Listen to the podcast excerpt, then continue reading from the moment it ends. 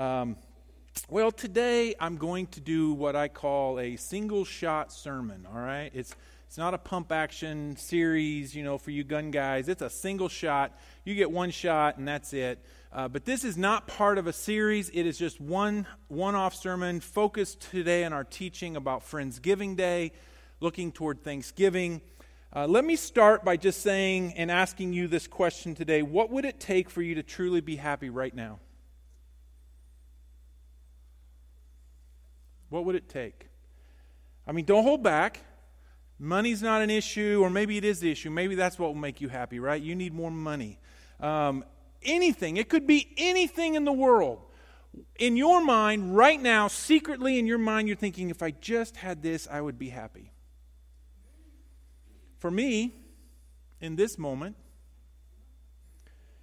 85 degrees,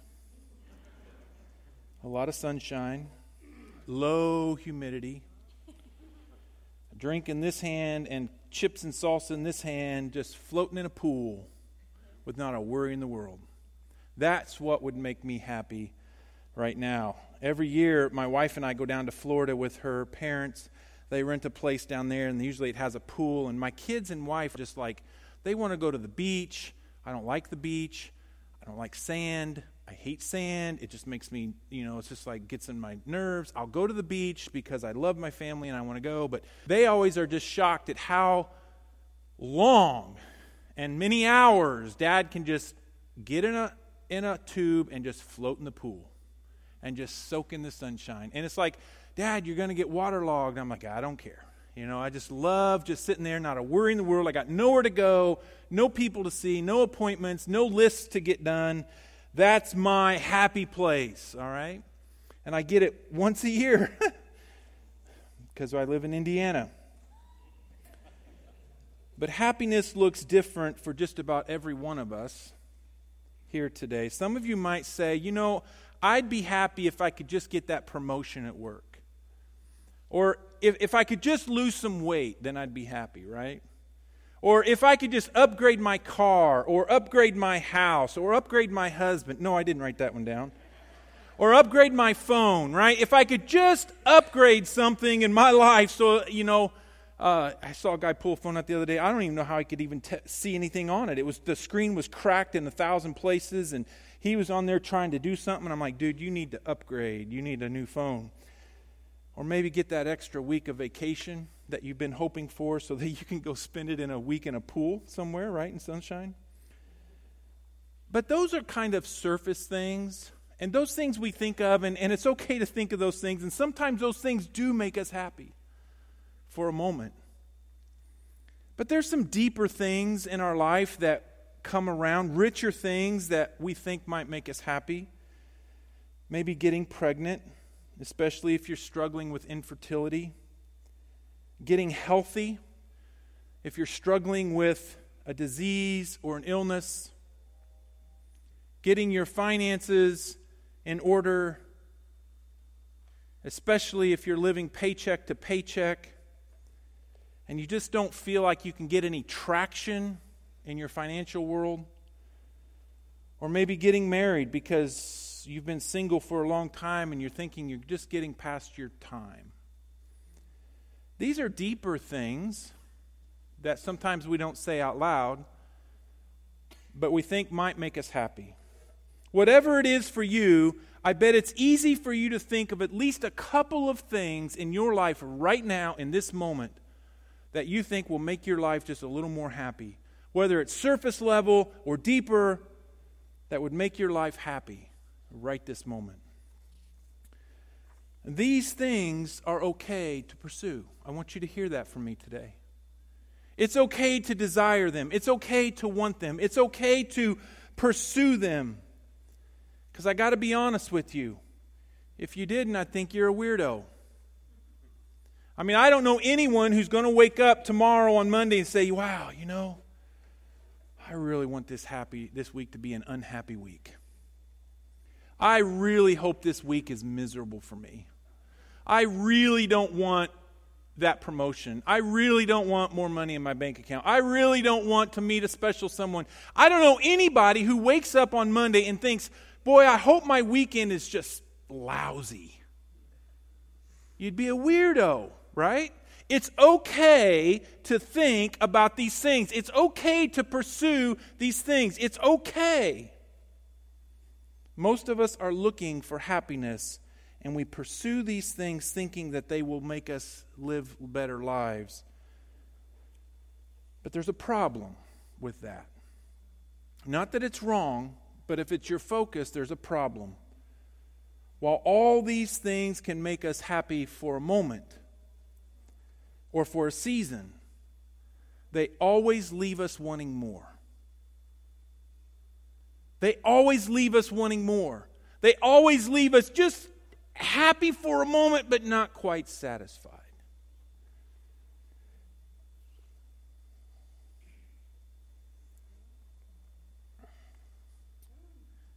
Here's what I found to be true. And maybe you have too. Happiness is often in sight, but just out of reach. It's in sight. You can see it. You can tell it's there. You can see that new car. You can see that promotion. You can see that other person in your life that you think would make you happy. You can see these things, but they always just seem to be just a little out of reach. What if we've gotten it wrong? What if, and we're going into the season, right? Where the commercials are starting and the marketing is starting, and everybody's got a statement for you. This will make your life happy. But what if we've got it wrong? While all these things can make us happy for a while or for a season, and they leave us wanting, what if the reason happiness is so elusive is because we're looking for happiness in all the wrong places?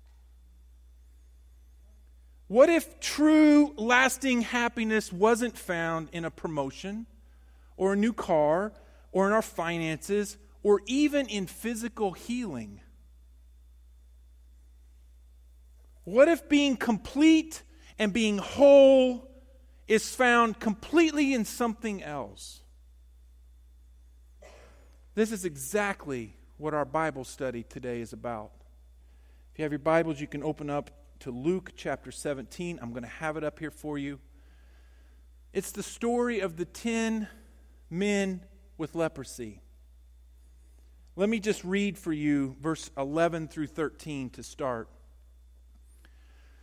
As Jesus continued on toward Jerusalem, so he's on his last leg of his ministry. He's been working, he's been ministering, he's been healing people, he's been telling his disciples, you know, this is who I am. He's been revealing himself. I'm the Son of God, I am the incarnate, which means he is God become flesh. I'm here, but let me tell you, I'm going to Jerusalem and they're going to kill me there and they're going to crucify me. And it's okay because on the third day, you know, I'm going to rise from the dead. And it's just a great story, but they don't quite get it. But they're on their way to Jerusalem to the end of his life. He reached the border between Galilee and Samaria. As he entered a village there, ten men with leprosy stood at a distance, crying out, Jesus! You know how I know they did that? No, I wasn't there. But you know how I know they did that? Because by law, they couldn't get closer than 150 feet. So, you know, that's further than the back of the sanctuary. So if I said, Jesus, no, they said, Jesus! Master! That's important. Have mercy on us. Leprosy. What a terrible disease. We don't have it much here anymore. There are parts of the world. We know that doctors have actually studied this, and from the symptoms that are given in Scripture and from historical accounts of what leprosy was and what happens today, they believe it's called Hansen's disease. And I had a picture of someone with Hansen's disease, but I know we're having dinner here in a little bit. It's not a pretty sight. It's a terrible disease, dreadful disease. It's a disease that physically, spiritually, and relationally wrecks your life.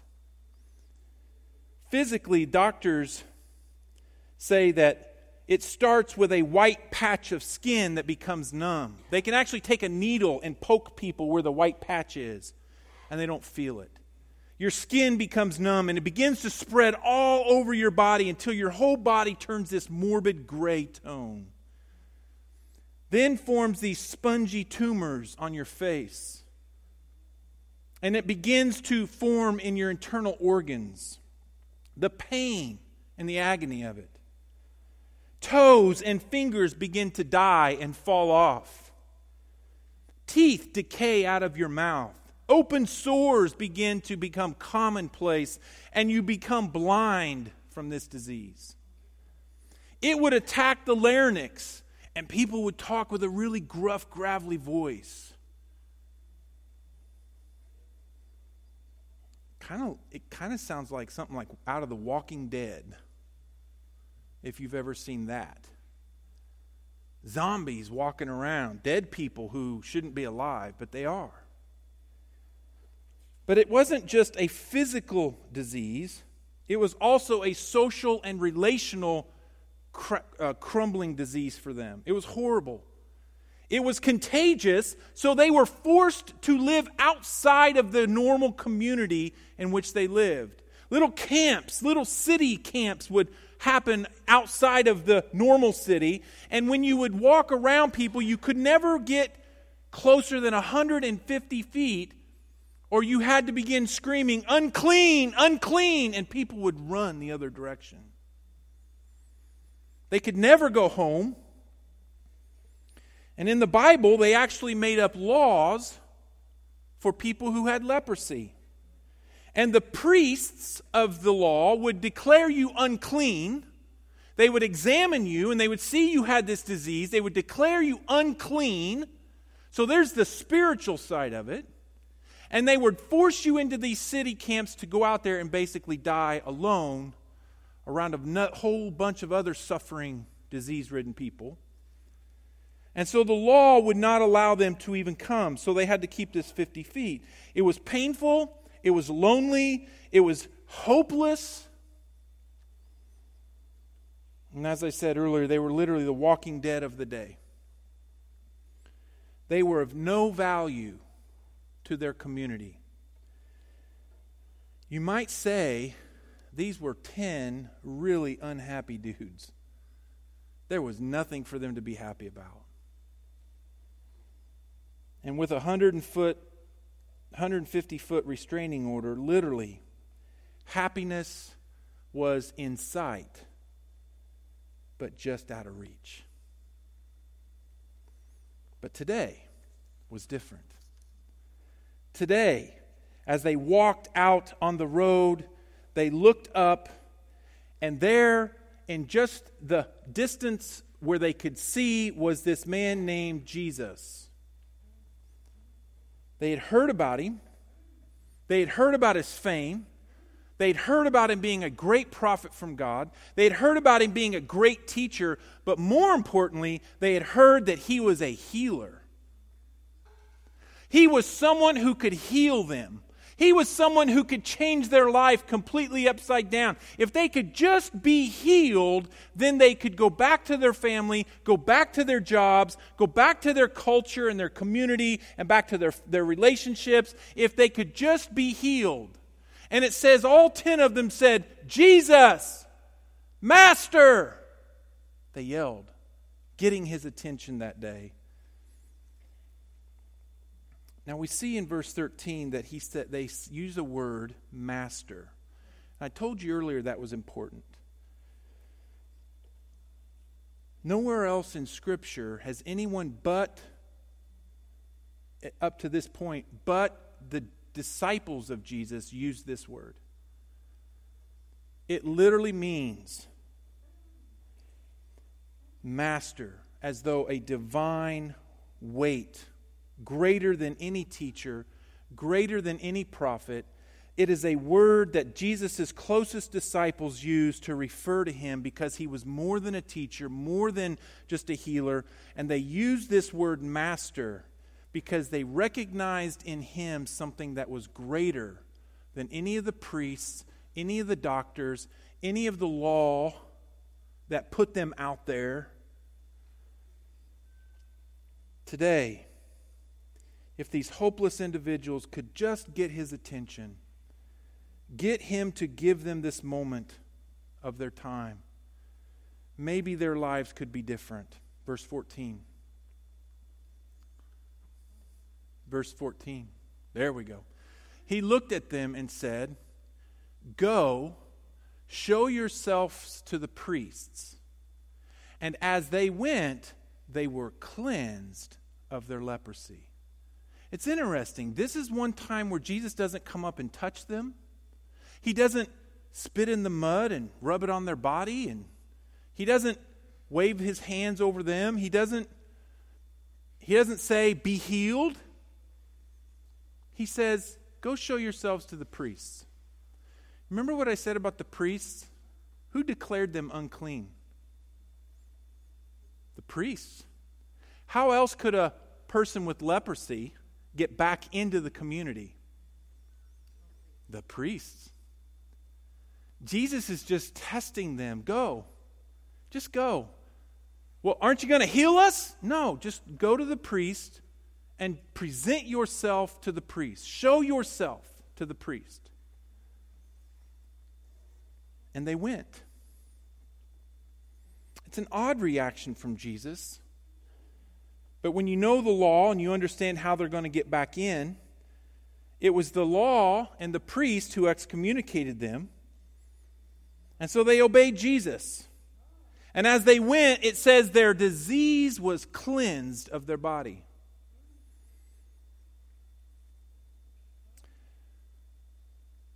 I want you to see this for a second.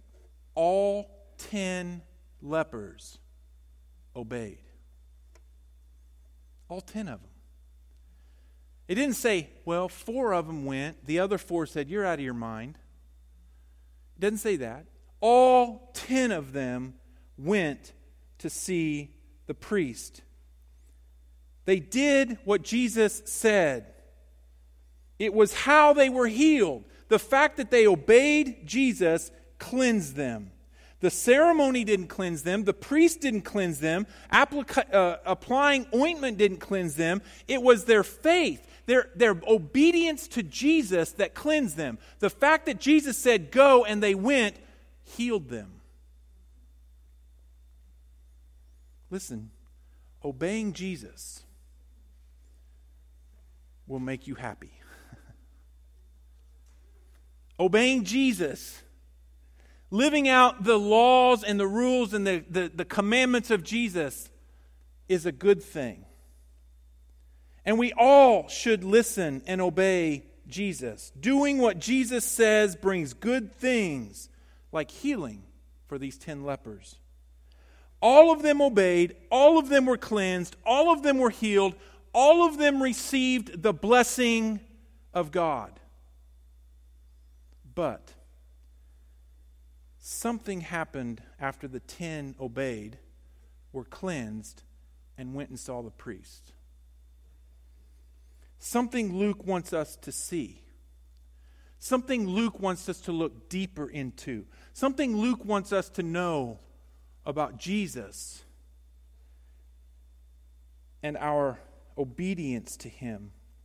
15 through 16. One of them, not two, not three, not, not even 50%, but one of them, when he saw that he was healed, came back to Jesus shouting, Praise God. He fell to the ground at Jesus' feet, thanking him for what he had done. This man was a Samaritan. I'm not sure why nine out of ten didn't come back and give thanks to the one who healed them. If you ask them, you might hear something like, Well, I, I did what he told me to. What's the problem? Right? He told me to go to the priest. I, on my way, got cleansed, so I went and presented myself to the priest. The priest declared me that I'm clean and I can go back. I'm happy. What's the problem? Maybe you heard something like this. Well, I went to celebrate with my family. Where else would I go? I mean, family comes first, right? They've really been through it. I couldn't wait to go see my wife and my kids. I, I, I'll go back later. Well, I'll go try to find Jesus later before it gets too late. Or maybe some of them might have said, you know what? I didn't go back because I really thought he was going to do this like super miraculous thing right there and say, You're healed, and we'd be healed. And he didn't. He just simply said, Go to the priest. And while I was going, you know, I felt better. And the, I looked down and my, I was better. All he did was tell me to go see the priest. Maybe he didn't heal me at all. You know, I've been trying these herbs that I saw on TV. I've been going seeing this doctor, and you know, I, I've been doing some things, and I think it's coincidence. I don't know why the other nine didn't come back. I think the truth is this they got what they wanted. They simply wanted to be healed of their disease. That was the one thing in life that they thought would make them happy. And they got it. And their focus was more on the gift than the giver. Listen, feeling thankful is not the same thing as giving thanks. I am sure those nine were thankful that they were healed. I'm sure those nine were grateful. But the problem is they didn't honor and worship the one who gave it. Being thankful, feeling thankful, is not the same as giving thanks. They all were thankful.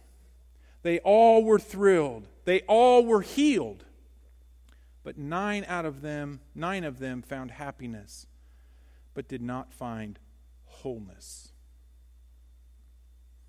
Verse 17. Jesus asked, No, he didn't have to do that. There's only one guy standing there. He's like, Where's the other nine? Didn't I heal ten? You know, I, I think Jesus was actually surprised. He's like, I, I kind of thought, uh, you know, the statistics say at least five of you should have came back, right? One came back. Didn't I heal ten? Where are the other nine? Jesus says. Has no one returned? Listen, to give glory to God. There's the giving thanks. Didn't anyone return to give glory to God except this foreigner this Samaritan that the Jews don't even like. They think they're all going to hell anyway simply because they're a Samaritan. You know, just this Samaritan came back. What? I think he was shocked. And Jesus said to the man, Now listen, this is the most important part of this whole story. Stand up and go. The man's laying around Jesus' feet, and he is just saying, Thank you, thank you, thank you. And Jesus says, Get up, go. Listen, your faith has healed you. Wait a minute. I thought he was already healed, Dan.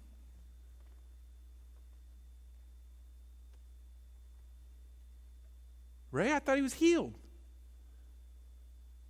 The other 10 got he- the other 9 got healed too, right?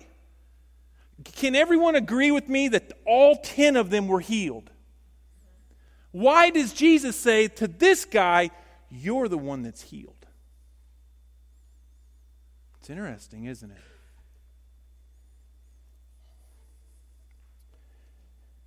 Luke uses a word, sozo. It's a Greek word.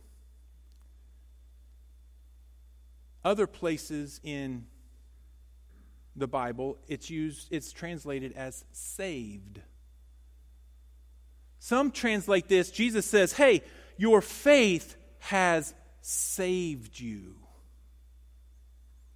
It's a word that literally means to be made complete.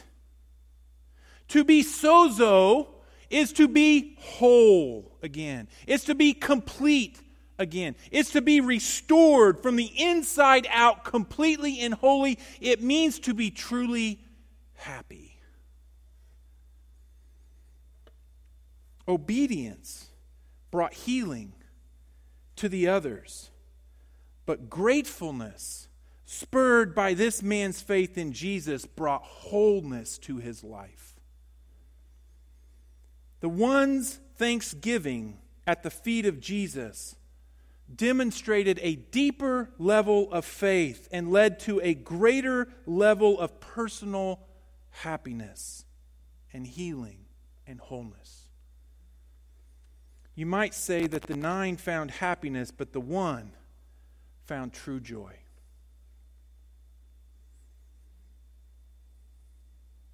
Is it possible to receive everything that we think will make us happy? Respect restored, relationships restored, standing in community restored, jobs restored, financial status restored, health and physical well being restored, but yet still be incomplete. To be unwhole.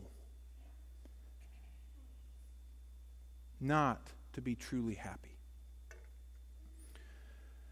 The truth is, we've all been blessed by God in some way or another. For some of us, we've squandered that. The blessings of God we have used for our own selfish ambition, our own selfish gain, and we've squandered it. For some, the blessings, we manage them, but we fail to recognize the giver of those blessings. We have much, we have a lot, but we're not happy. The secret to happiness is not in the gift, but it is in the giving thanks to the giver.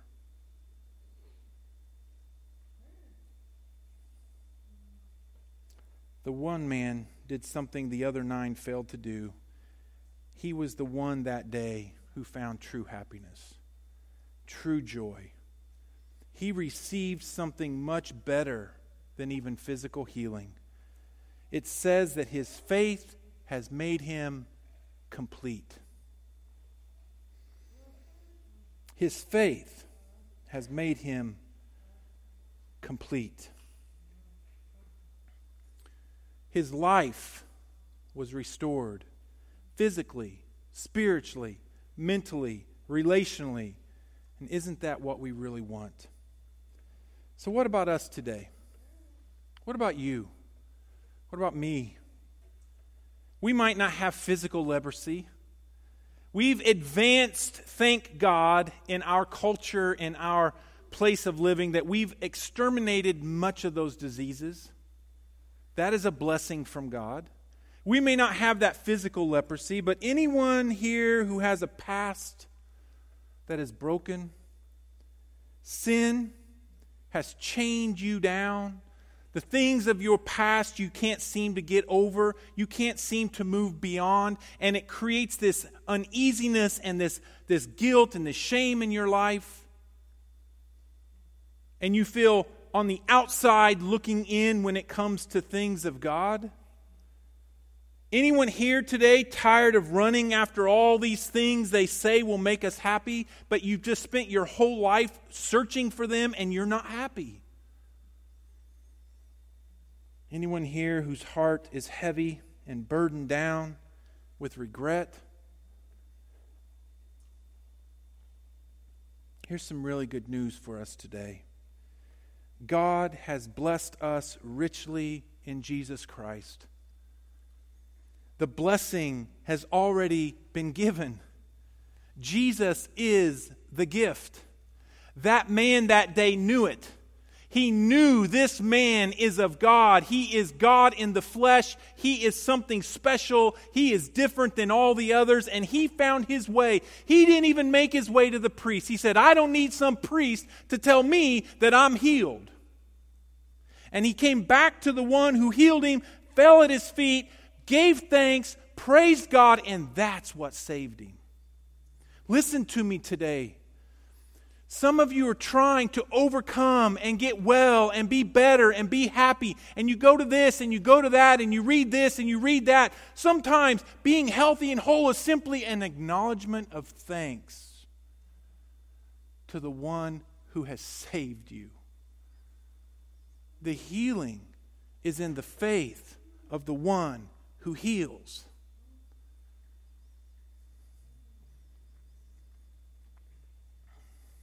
Look what Paul says in Romans.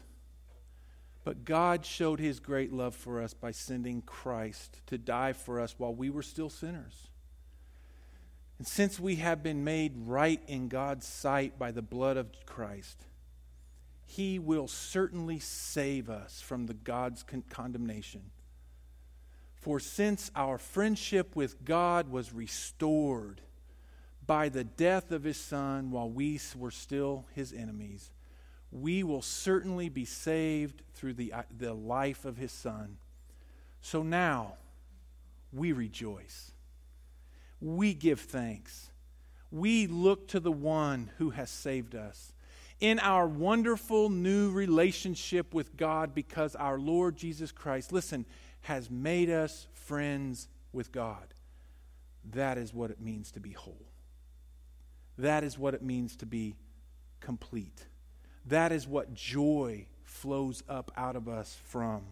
That healing, that restoration, that happiness is available, but it's only available to those who will come back and fall at the feet of Jesus and give thanks to the one who saves us. So, what I want you to do today, our praise team is going to come. And we're going to wrap this up today. I'm going to give you some instructions. I just want you to sit for a moment. While they sing this song, we're going to close with this song. I want you to sit I want you to think. Think about what you've heard this morning. Think about what God's saying to you.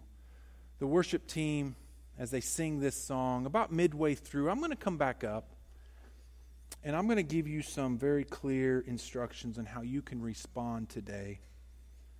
I'm going to ask you to give thanks,